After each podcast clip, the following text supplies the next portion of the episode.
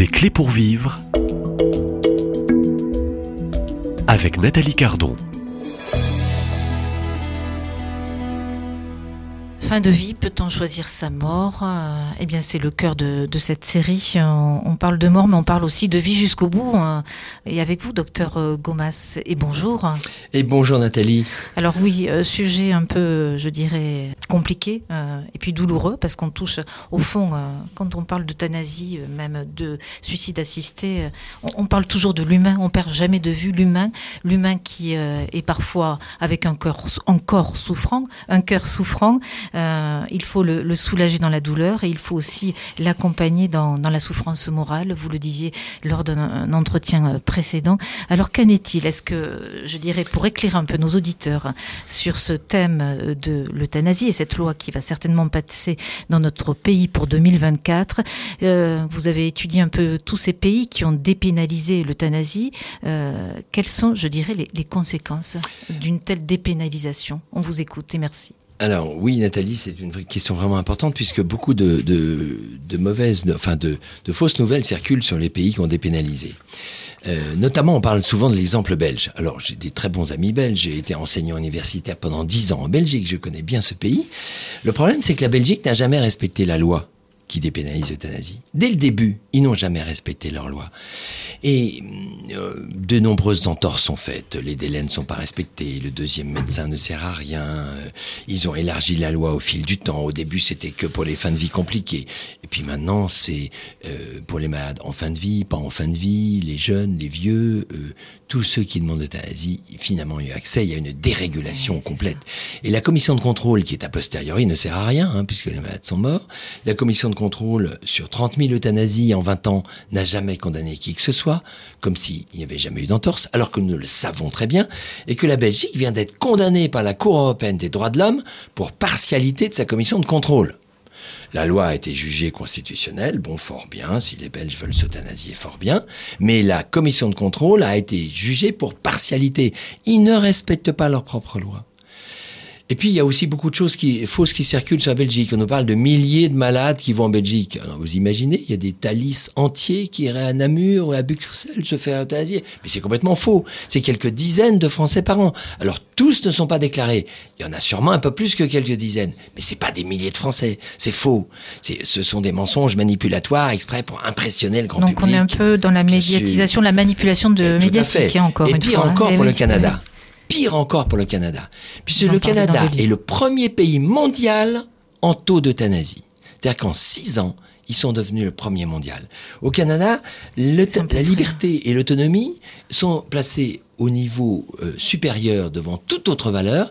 Donc, ils ont même modifié la loi au fil du temps pour que vous puissiez vous faire euthanasier le jour où vous demandez en cas d'urgence, comme s'il y avait une urgence à t'euthanasier. Vous pouvez vous faire euthanasier n'importe où, à domicile, à l'hôpital, dans une église, dans un lieu public, aux pompes funèbres. Ils ont libéralisé complètement. Il n'y a plus de règles. Et, et c'est à un tel point que nous venons d'avoir un communiqué du docteur Bureau, qui dirige la commission de contrôle des euthanasies au Québec, dans la province du Québec. Le docteur Bureau est tellement horrifié par le non-respect des règles au Québec qu'il a fait un rappel à l'ordre à tous les médecins du Québec cet été par mail, qui a été discuté sur Radio-Canada au mois d'août. Hein, euh, respectez les délais, faites attention que le deuxième avis soit construit. Et au Canada, hein, euh, ils disent le magasinage est interdit. C'est une expression canadienne. Ça veut dire quand il y a quelqu'un qui dit non à l'euthanasie, ben vous envoyez un deuxième, un troisième, un quatrième, a un qui dise oui pour l'euthanasie. Donc en fait, il n'y a pas de contrôle, puisque personne ne peut arrêter le processus. Et donc le Canada, c'est open bar. Je suis désolé pour mes amis canadiens, j'ai travaillé euh, également au Canada. Euh, je suis désolé, mais c'est open bar. Il n'y a plus de contrôle. Et c'est pour ça que le nombre des euthanasies croît de manière vertigineuse. Donc alors ce qu'on peut entendre, c'est un peu effrayant. hein. Vous nous Ah, faites que- paniquer. hein. Je suis désolé, c'est pas Euh, des bonnes nouvelles. Oui. C'est pas des bonnes nouvelles. hein. Ça, ça semble incontrôlable, docteur, C'est hein, de ce que incontrôlable. vous décrivez. Et même Théo Boer, prof d'éthique en Hollande, qui a participé à la commission de contrôle en Hollande, vient de faire un communiqué, et vous pouvez tous le lire, il a fait un article dans Le Monde il y a quelques mois, où il a dit, mais arrêtez les Français, nous en Hollande, les Belges, les Canadiens, personne n'a jamais été capable de contrôler l'euthanasie, vous n'y arriverez pas non plus. C'est un- une dépénalisation qui est impossible d'encadrer. Vous vous faites des idées en pensant que vous allez le contrôler. L'euthanasie est incontrôlable. Quand on ouvre cette porte-là, on ne peut jamais la refermer et il n'y a plus de règles. Au bout de quelques années, il n'y a plus de règles. Et, et c'est formidable pour nous, entre guillemets, d'avoir ces exemples étrangers.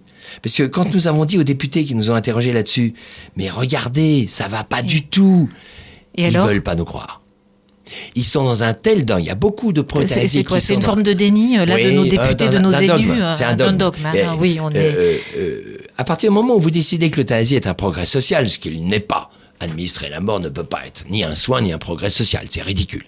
Mais à partir du moment où beaucoup d'élus, beaucoup de journalistes sont dans ce dogme, l'euthanasie, ben, écoutez quand même, la maire de Paris, vous- Madame euh, Hidalgo, bah, la maire de Paris a dit, c'est une des dernières grandes conquêtes de liberté, l'euthanasie. Elle a osé dire ça dans une conférence publique à Paris il y a quelques semaines. Donc, quand vous avez des, des personnalités politiques qui sont dogmatiques en disant l'euthanasie c'est un progrès social, c'est verrouillé. Ils veulent pas entendre la réalité de tous les pays qui n'arrivent pas à respecter l'euthanasie. Ça, c'était pour l'euthanasie. Et laissez-moi quelques mots pour parler des pays qui ont dépénalisé le suicide. Alors, le suicide, c'est la Suisse, où c'est des Ouais. associations qui aident les malades à se suicider. Pourquoi on dit que c'est un suicide? C'est parce que les malades déclenchent la perfusion ou avalent le, le verre de pathobarbital qui les fait mourir. Et donc, ça y est, on a réussi à avoir les doses. On va pas rentrer dans la technique là à l'antenne, mais nous savons quelles sont les doses qui sont employées et on comprend effectivement que les malades décèdent sont des doses de cheval, entre guillemets. Donc, effectivement, les malades décèdent. En, en Autriche, où ils ont dépénalisé le suicide assisté depuis l'année dernière, il y a 100% de mortalité avec la dose qu'ils injectent. C'est effectivement euh, euh, organisé pour être efficace. Mais en Suisse, ce sont des associations, ce ne sont pas les médecins. Et en Oregon, ce sont les malades qui se suicident chez eux. Et c'est très intéressant de voir qu'en Oregon, aux États-Unis, il y a à peu près un tiers des malades qui ne prennent jamais la pilule pour se suicider. Finalement, ils vivent leur maladie jusqu'au bout. Et ça, pour nous, c'est un exemple formidable. Ça veut dire que quand Ouais. on renvoie le malade à sa propre liberté, à être acteur de sa propre vie, ben, il y en a un sur trois qui finalement ne se suicide pas. Et ça, ça nous semble une grande richesse sur le plan éthique. Ça veut dire que quand vous êtes malade, vous reculez vous-même vos propres limites. Vous vivez plus longtemps que ce que vous aviez prévu.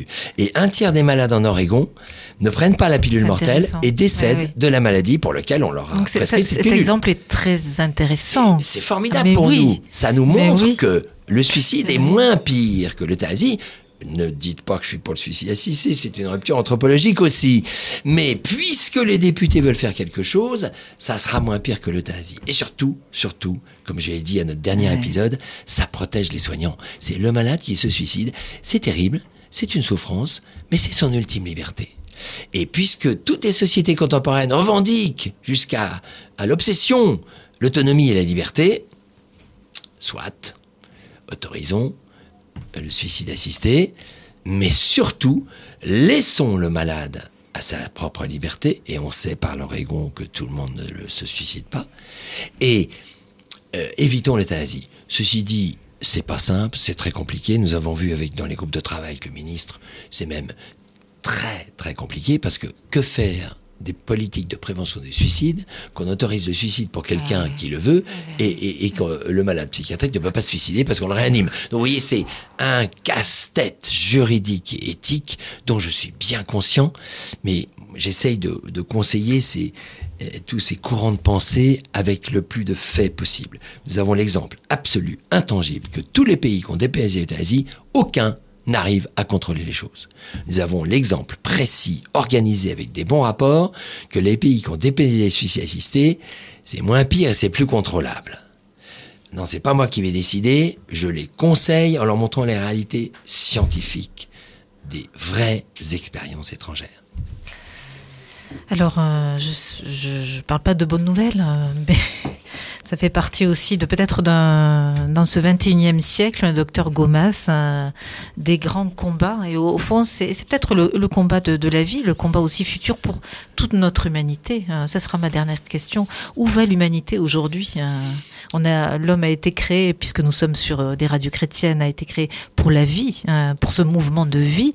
Et l'homme semblerait aussi dans ces nouvelles lois euh, qui risquent de devenir peut-être mondiales, euh, elle décide hein, un autre mouvement qui est le mouvement d'interrompre la vie. C'est terrible, c'est terrifiant. Hein. Alors, je ne Euh, comment, pas quelle est votre espérance Et ça sera. Ah, mon espérance, Et voilà. mon espérance, c'est qu'on arrive, nous les professionnels, à, à- à montrer, à être suffisamment persuasifs et explicatifs pour que nos décideurs euh, soient enracinés dans le réel et pas dans des dogmes de fantasmes et de toute puissance et de réélection.